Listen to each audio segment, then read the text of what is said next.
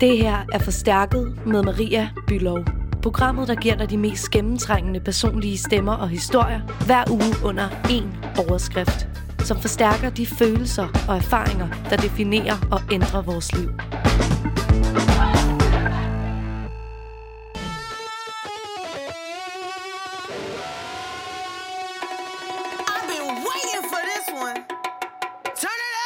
Slow songs, they for skinny hoes. Can't move all of this here to one of those. I'm a thick bitch, I need tempo. Fuck it up to the tempo. Pity pat, pity pat, pity pity pat. Look at my ass, it's fitty fitty fat. Kitty cat, kitty cat, kitty kitty cat. Pour me a glass, boy, I like my water wet. Throw it back, Throw it back, good back. catch that. Get that, get that. I need a jack for all of this ass, but it won't go flat. Baby, baby, come cake. He look like he could gain a little weight. Lick the icing off, put the rest in your face. Slow songs, they for skinny hoes. Can't move all of this here to one of those. I'm a thick bitch, I need tempo. Fuck it up to the tempo. Fuck it up to the tempo. Fuck it up to the tempo. Slow songs, they for skinny hoes. Fuck it up to the tempo. Fuck it up. Fuck it up. Boyfriend watching. Oh, now you wanna knuckle up. Get on this ride, baby. You gon' have to buckle up. Thick thighs, save lives. Call me little buttercup. All means necessary. My ass is not an accessory. Yeah, I said it. Accessory. Twerk skills up on legendary. Slow songs, they for skinny hoes. Can't move all of this here to one of those. I'm a thick bitch. I need tempo. Fuck it up to the tempo. Fuck it up to the tempo. Fuck it up to the tempo. Slow songs they for skinny hoes. Fuck it up to the tempo. Let's go, let's go, let's go. All the fly girls head to the dance floor. Kitty cat, kitty cat. All the thick girls down on a brrr. Ice on my neck like brrr. I'm big bone with nice curves. Look at me, I know I look grrr. Look good, look good, look good. I'ma show y'all chicks how to do. Yo, nigga, he wish he could.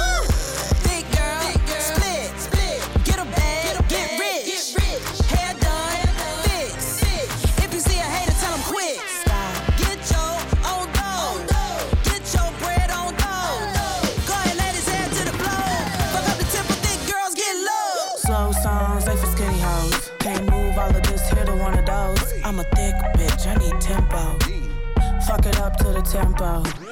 Fuck it up to the tempo. Fuck it up to the tempo. Slow songs, for skinny hoes.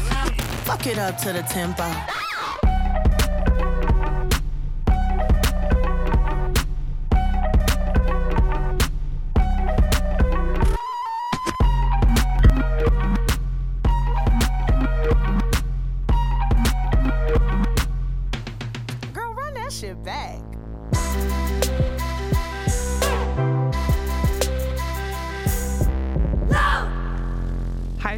Lytter til øh, Forstærket. Mit navn det er Maria Bylov, og det her det er programmet, hvor jeg øh, hver uge under en overskrift leder efter de mest gennemtrængende personlige stemmer og historier, som forstærker de følelser, erfaringer og oplevelser, der på en eller anden måde ligesom er med til at øh, definere vores liv. Og i den her første udgave af Forstærket, der er overskriften altså første gang. Og øh, i dag, der har jeg besøg af dig, Mark Ludvig Henriksen, fordi vi skal øh, tale om den første gang, hvor du optrådte i stiletter øh, nogensinde for øh, fire år siden. Øhm, og, og den her ting, begivenhed, viser sig ligesom at få ret stor betydning for dit liv, faktisk.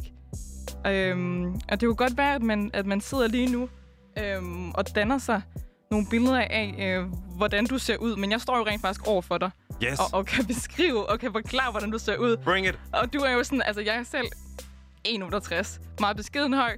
Øh, og øh, jeg tror nu, du har jo stiletter på. Øh, hvad er din normal højde?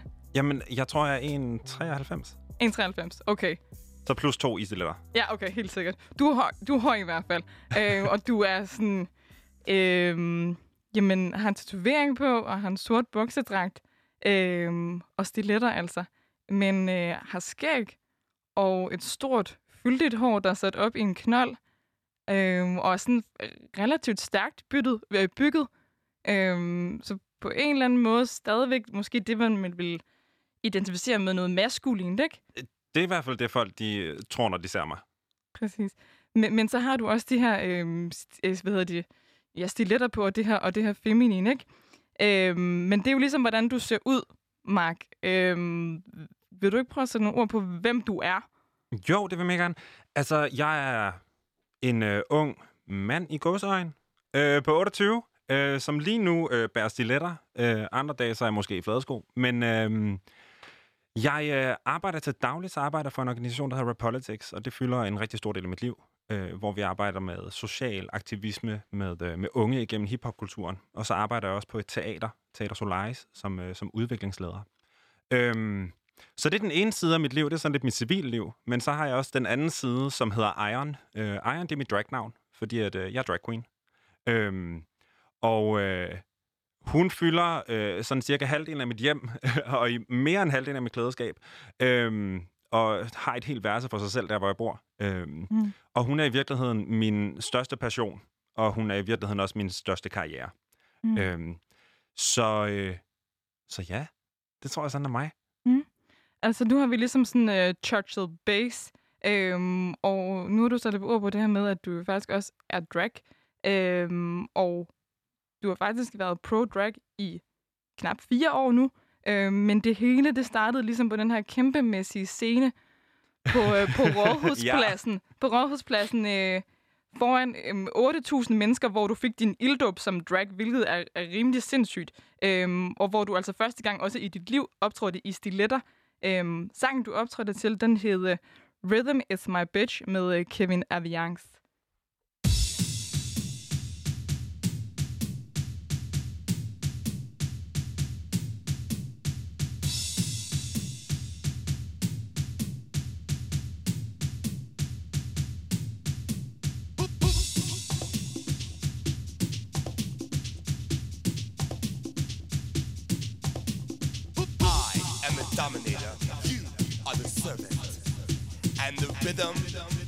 Is my bitch.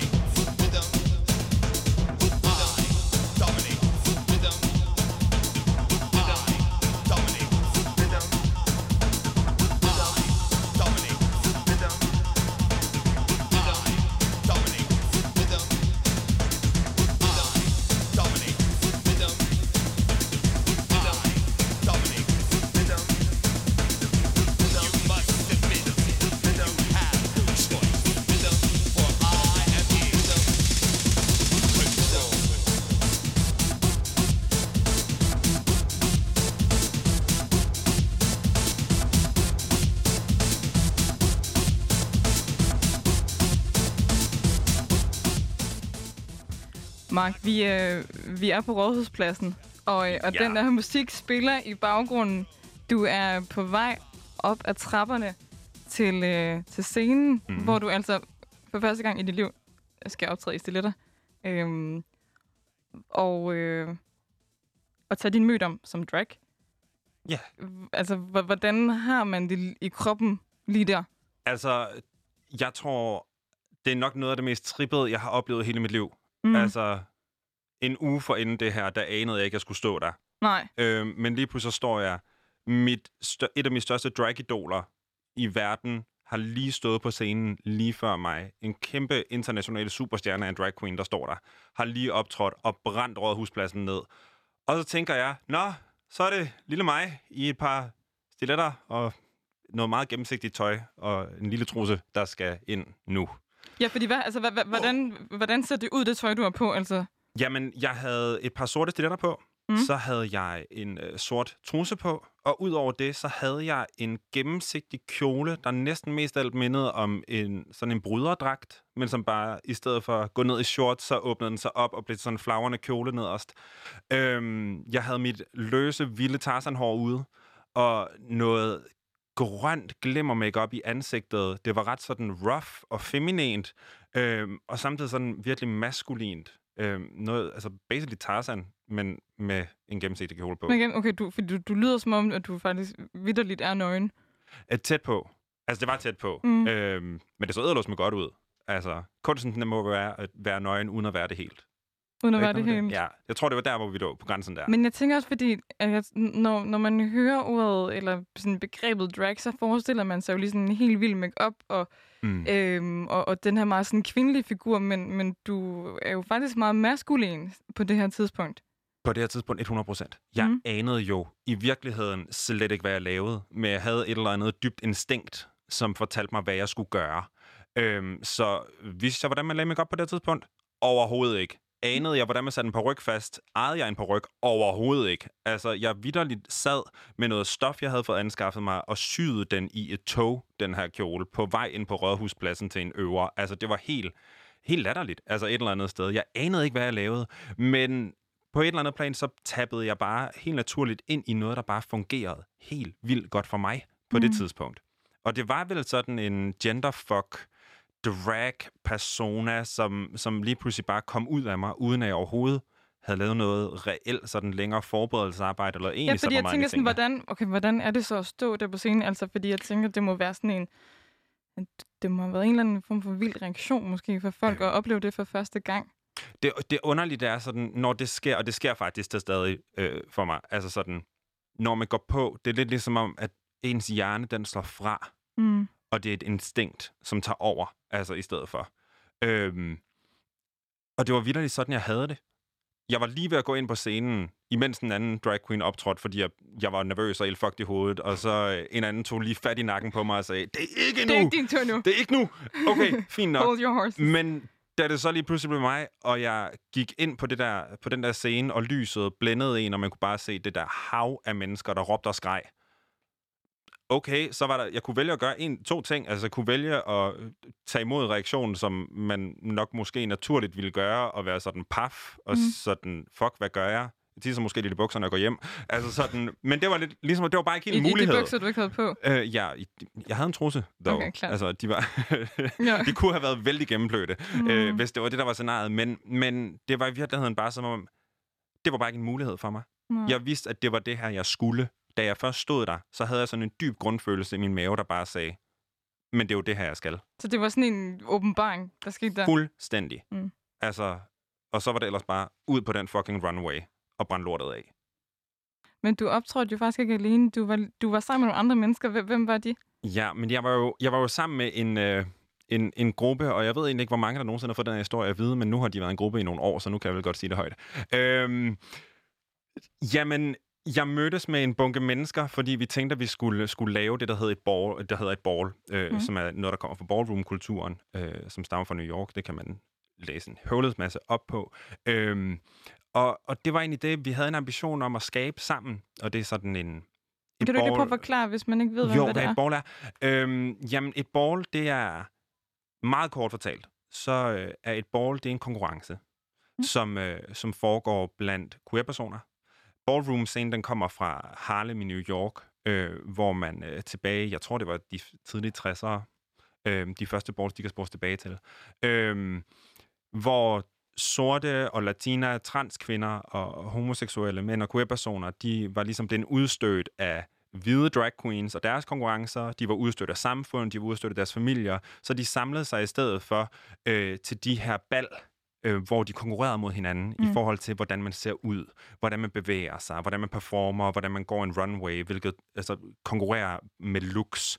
Mm. Øhm, som er, det er i virkeligheden en, en, en virkelig hård og intens konkurrencekultur, der ligger i det, men er samtidig en enormt ærefuld kultur, hvor, hvor man affilierer sig med, med huse, som det bliver ens familier, fordi ens egne familie har udstødt en. Mm. Øhm, og på det her tidspunkt, der var der ikke rigtig så meget ballroom i Danmark. Der var nogle få, som, øh, som var interesseret i det, øh, og som, som øvede det, der hedder voging, øh, som mm. er den dansestil, der kommer fra ballroom-kulturen.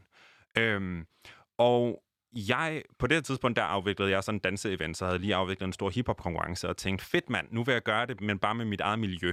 Sindssygt. Øhm, og så mødes jeg med de her mennesker, og vi tænker, hvad skal vi gøre for Altså at det kunne... her squat, som du optræder med på scenen. Lige præcis. Ja. På det tidspunkt, der var vi bare ikke helt squat. Jeg havde mødt et par stykker af dem okay. et par gange. Ja. Øhm, og øh, jeg sagde, jamen okay, jeg vil godt være med til at organisere det her ball for jer. Og I sammen med jer. Lad os mm. gøre det. Øhm, og jeg kommer der ned, og vi sætter os udenfor i solen på en sommerdag. Øhm, og lige pludselig så tænker vi, Nå, hvad skal vi gøre for at kunne lave det her ball? Jamen, vi bliver vel nødt til at have et navn, for at vi kan søge nogle penge, eller få nogle sponsorer. Og vi bliver nødt til at, øh, at, at bare få os til at virke, som om vi er en ting, for Mm. Så øh, vi fik fat i Lina Raffen, som øh, sagde, jeg vil godt agere som jeres protektor, og ligesom sige god for jer, uden at vi nogensinde havde optrådt sammen før. Øh, og så tænkte vi, ah, men skal vi ikke lige øh, få, få skabt noget røre? Øh, lad os skrive til Pride'en, og se, om, de ikke, øh, om vi ikke kan tilbyde med show.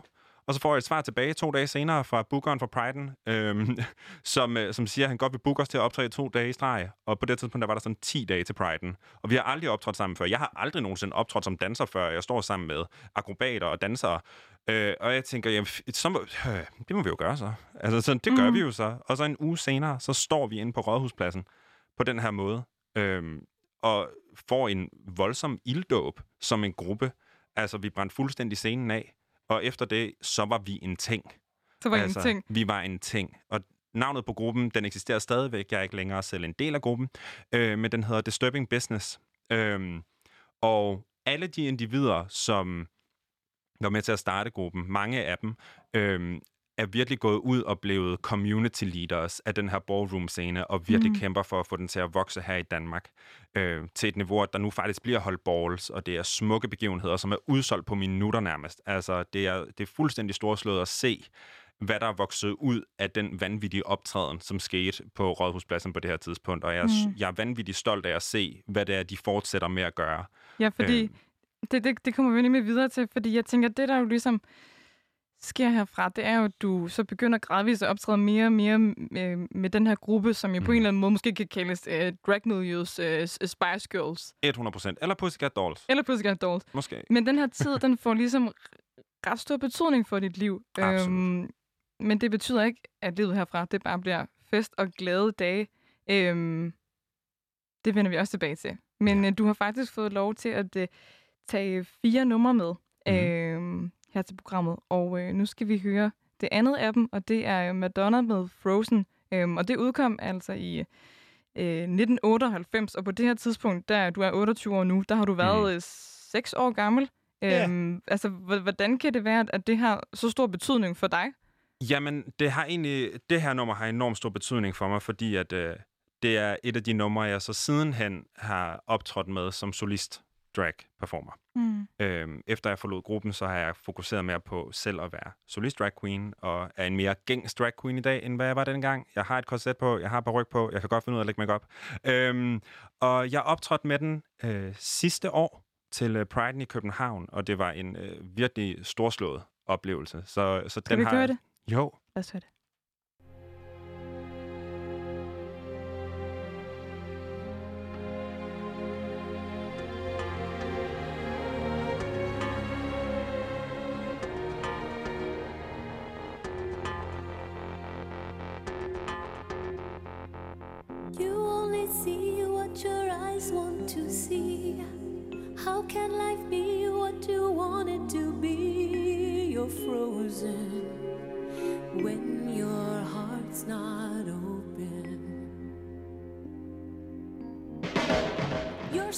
Consumed with how much you get. You waste your time with hate and regret. You're broken when your heart's not open.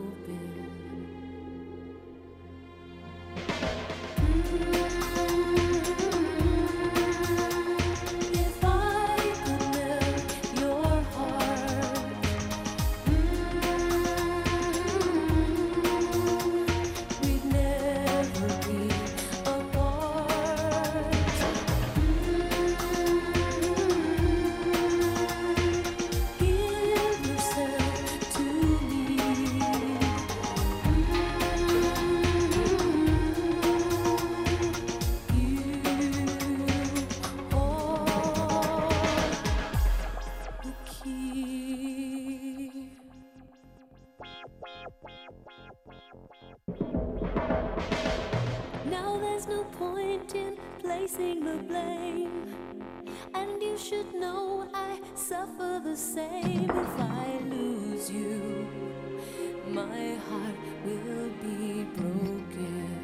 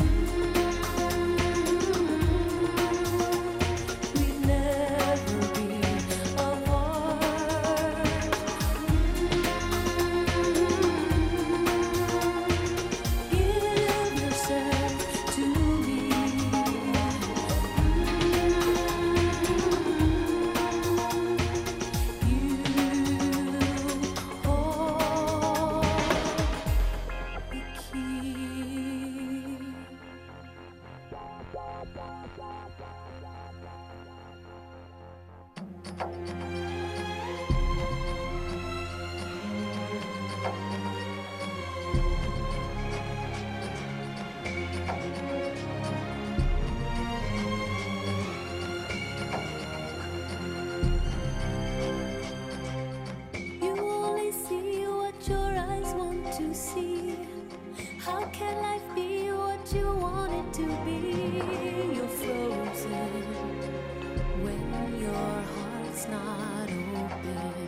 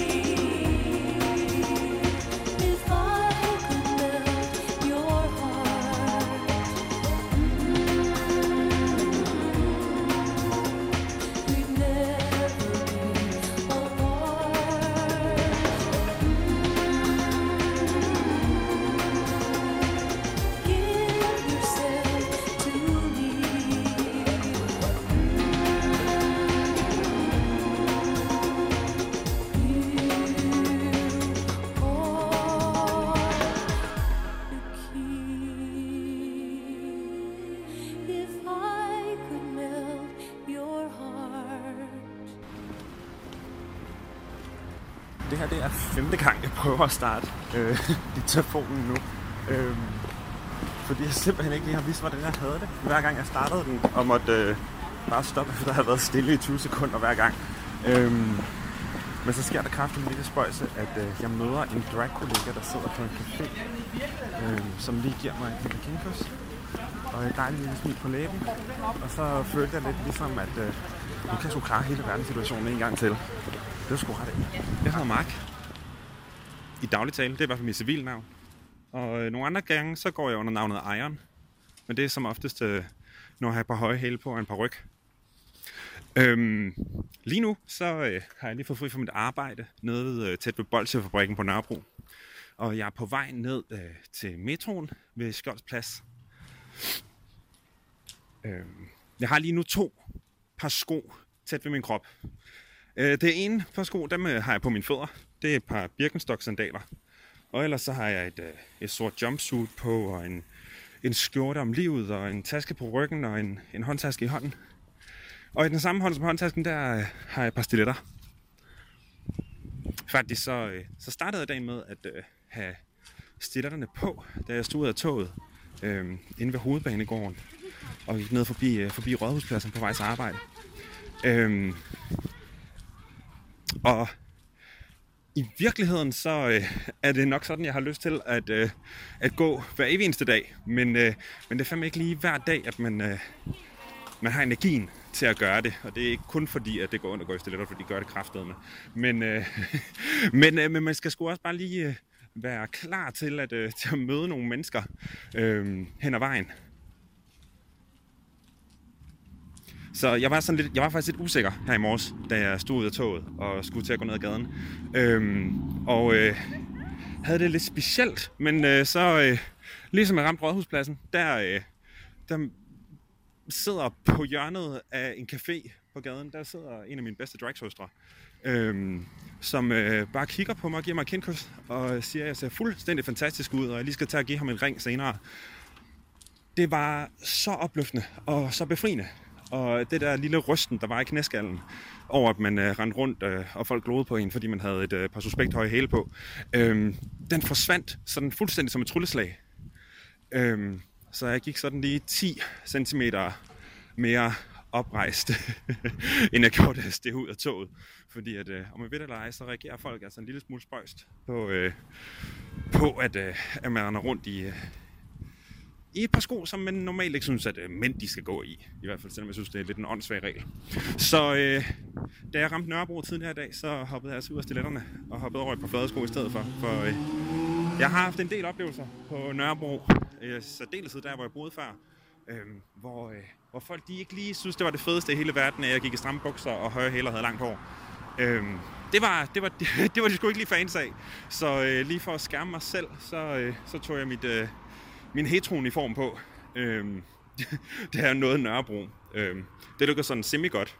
Og øh, nu øh, er jeg faktisk på vej ned i metroen, og jeg er 20 meter fra det sted lige nu, hvor, øh, hvor jeg skiftede skoene i morges.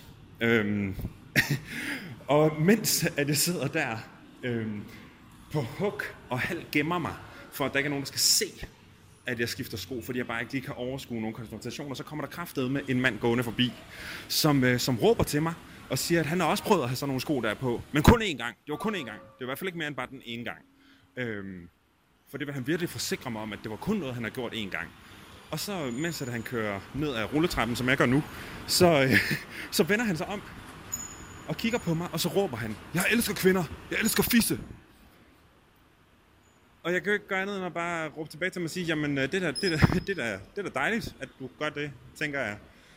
Men samtidig så havde jeg da sådan, hvorfor helvede skal jeg høre på det? Eller sådan, jeg har aldrig mødt den her mand før. Aldrig i mit liv har jeg mødt den her mand før. Jeg aner ikke, hvem han er. Jeg har ikke talt til ham. Jeg har ikke gjort mig annærmelser mod ham. Men han synes alligevel på en eller anden måde, at, øh, at det var det rigtige for ham at gøre. Øh, at påpege over for mig, at han der i hvert fald ikke var bøsse. Jeg ved simpelthen ikke, hvad det handler om, men øh, jeg har nogle gissninger selvfølgelig, men øh, har ingen idé om, hvad fuck det var, det lige handlede om. Øhm, så, så det skulle derfor lige, øh, når jeg bevæger mig rundt lige i den her bydel, så, øh, så ynder jeg altså at tage fladesko på. Og det skulle egentlig også derfor, at, øh, at jeg forholder mig i fladesko som oftest, og ikke lige øh, dresser mig totalt op, øh, når jeg skal bare på arbejde i dagligdagen, fordi seriøst mand, sådan en, sådan en kommentar at blive mødt med på vej på arbejde, det gør sgu lige, at, øh, at morgenkaffen den smager en lille smule mere surt. Øh, og øh, at arbejdsglæden, den skal man lige kæmpe lidt for at finde frem igen bagefter. Øhm, men øh, nu der prøver jeg at øh, holde min øh, stiletter stolt i min hånd, og øh, så snart jeg kommer ind i metroen lige om lidt, så, øh, så hopper jeg i dem. Øhm, i stedet for, fordi at, øh, ærligt talt så havde jeg bestemt mig for, at jeg ville have hæle på i dag, så det skal jeg edderlåse med at have lov til. Det er i virkeligheden sådan, at øh, jeg synes, at øh, jeg ser allerbedst ud. Jeg har edderlås med nogle lange, flotte stænger, som, øh, som skal bruges Ja, så nu venter jeg og venter og venter. Der er et halvt minut til den kommer. Øhm, men øh, det er sgu... Det er altid en lille smule nervepirrende, når, øh, når jeg skal tage dem på. Altså, når folk de glor. Altså, lige meget hvad man gør, så glor folk. Og det kan godt være, at nogen de smiler sådan lidt ekstra sødt, og andre de glor måske, fordi de første gang man tænker, hold kæft, det var da en høj viking, det der. Men så øh, laver de lille vaterblikket og kigger ned på, på skoene, og så kigger de op igen med sådan en chokeret ansigtsudtryk. Det er totalt bizart. Nå. Øhm, okay, så kom jeg langt om længe over de fucking sko. Øhm, jeg sad nede i metroen, eller stod, øhm, og jeg var simpelthen, jeg kunne ikke få mig selv til at tage dem på derhen. Jeg har, altså sådan, hold kæft, man føler sig alene, når man står dernede på den måde. Altså, 100 procent. Man kan mærke, at alle de stiger bare en lille smule på de sko, jeg havde i hænderne. Og tænker, hvorfor går den der mand rundt med et par hæle i hænderne? Der var ikke et eneste andet individ, som var åbenlyst øh, queer dernede. Øhm, så jeg havde bare en følelse af, at der var ingen, der ville øh, have min ryg altså, i det. Så jeg kunne simpelthen ikke få mig selv til at gøre det, mens, at, øh, mens jeg var dernede. Øhm, det var virkelig, virkelig specielt. Øhm, og normalt så øh, skal der sgu øh, ret meget til at skræmme mig. Altså sådan. øh, men, øh, men jeg kan godt mærke lige det der, det skræmte mig faktisk en lille smule.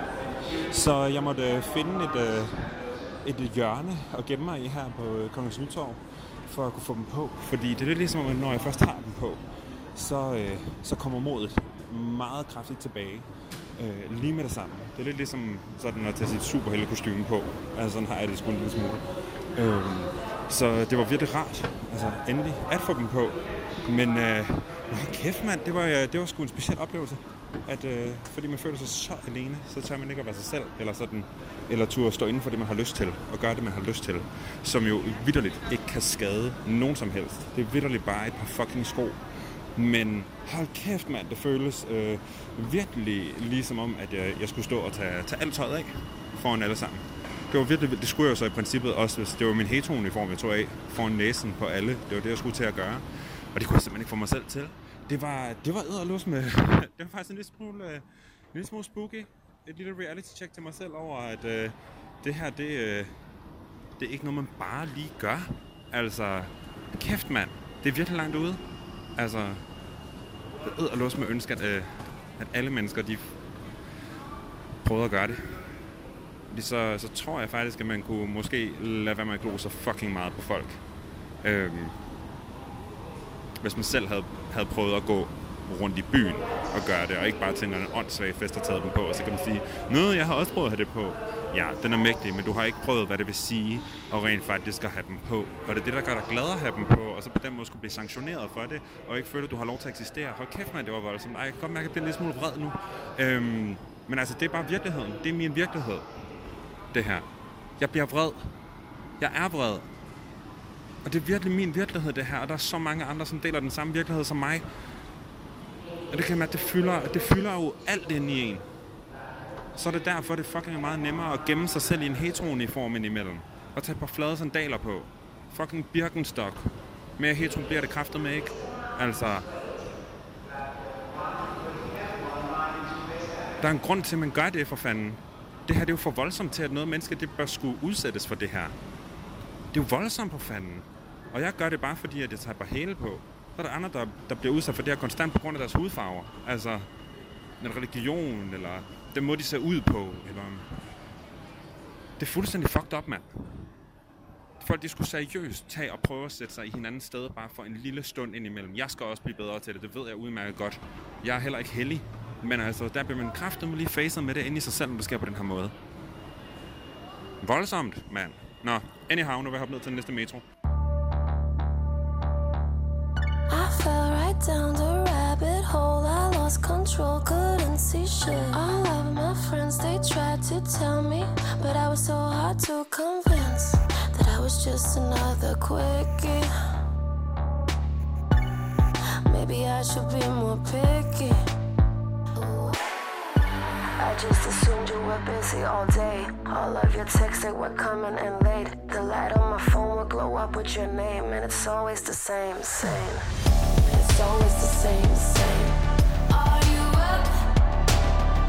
It's always the same, same.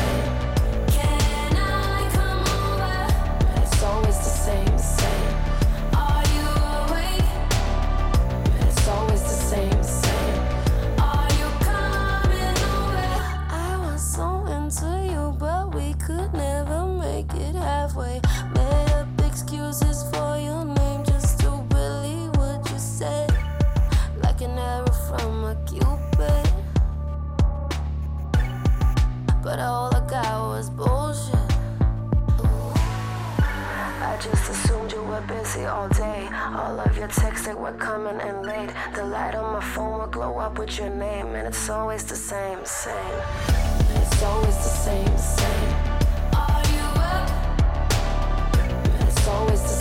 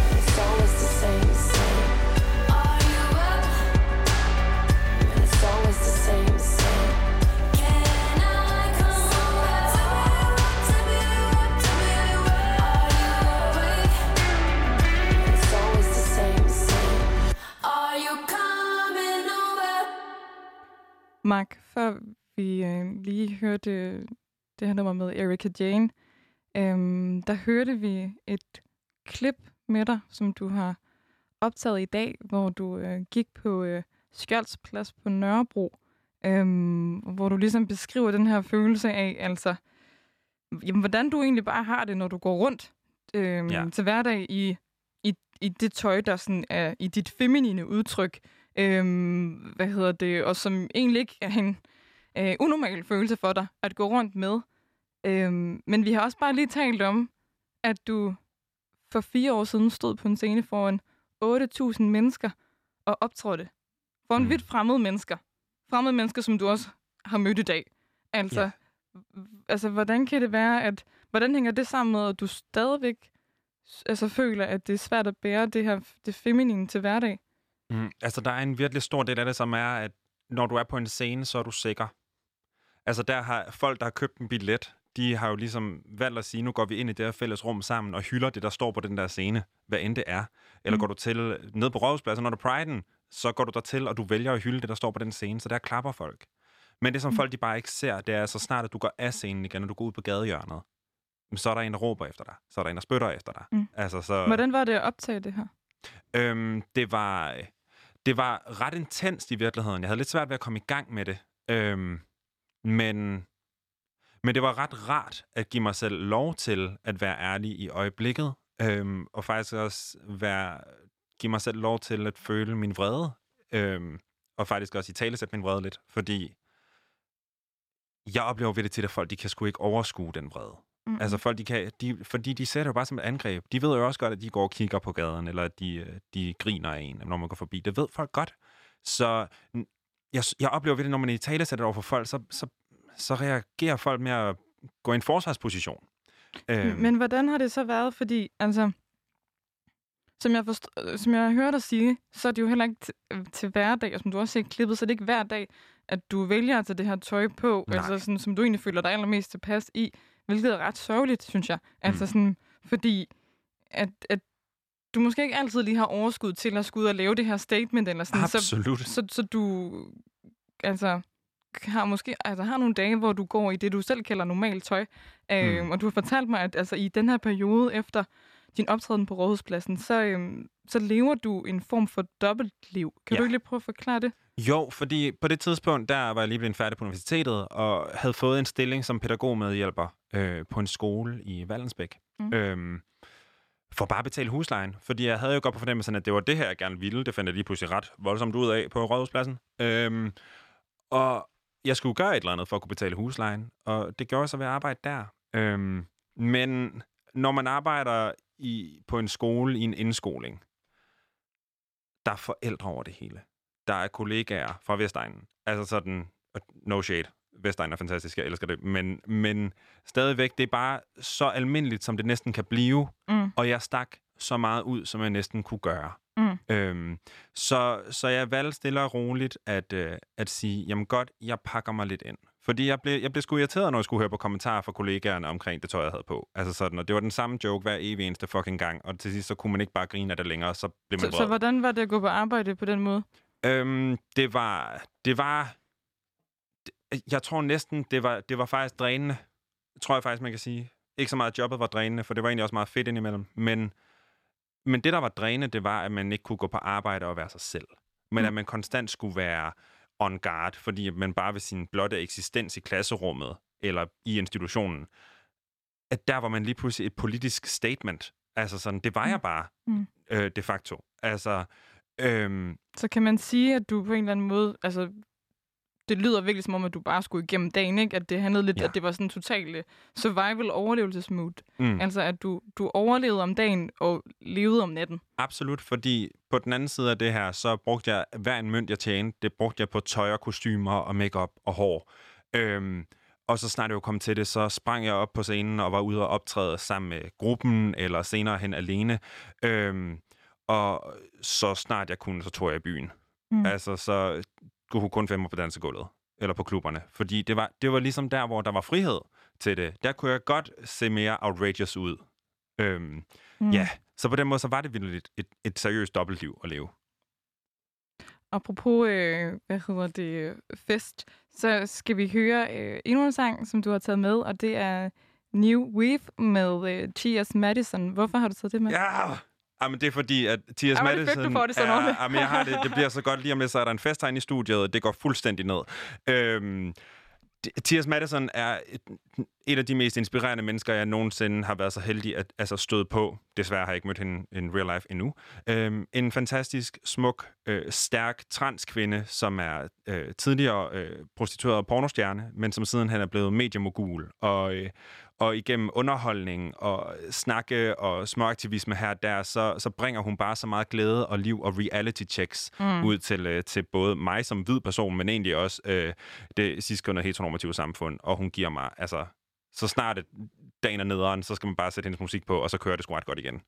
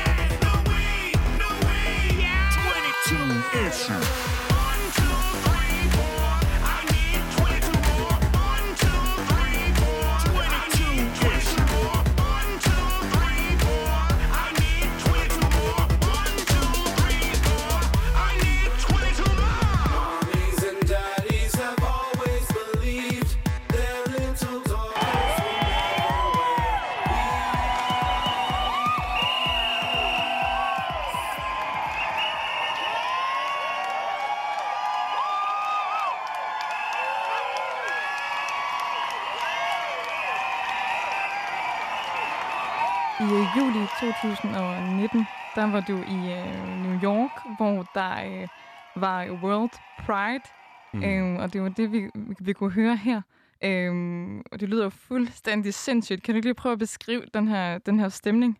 Jo, altså den stemning, der var lige der, der det var fra under paraden, øhm, hvor der står altså 100 og 100 og 100.000 vis af mennesker i New Yorks gader. Øhm, og øh, jeg gik på vegne af Danmark og Malmø derover i den her parade, og jeg havde slet ikke fattet, hvad det var, der skulle til at ske. Jeg troede bare, det var ligesom den danske parade, som er også meget storslået og fin. Men at man lige pludselig står på en plads, og så er verdenspressen op i ens ansigt, og man bliver interviewet af Logo TV, øh, og der står hundredvis af tusind mennesker, der bare hujer og hujer og hujer og råber og skriger en. Altså, det var fuldstændig blæst. Jeg har seriøst aldrig oplevet noget lignende. Mhm. Mm-hmm. Altså, det var sådan, var jeg Madonna? Det kunne godt være. Var? Hvad med det? Men hvordan falder for Det lyder sådan totalt euforisk. Altså, hvordan, hvordan falder man ned på sådan en oplevelse? Jamen, det gør man ved, at øh, man tager hen og tager den flagkjole, man havde lavet, den tager man af. Så tager man noget andet, en anden kjole på, noget andet tøj på, og en anden paryk på. Og så går man ned på den lokale ginbar, som var et kirkerum, der var et tidligere bordel. Og så drikker man rigtig meget gin, og så græder man rigtig meget bagefter.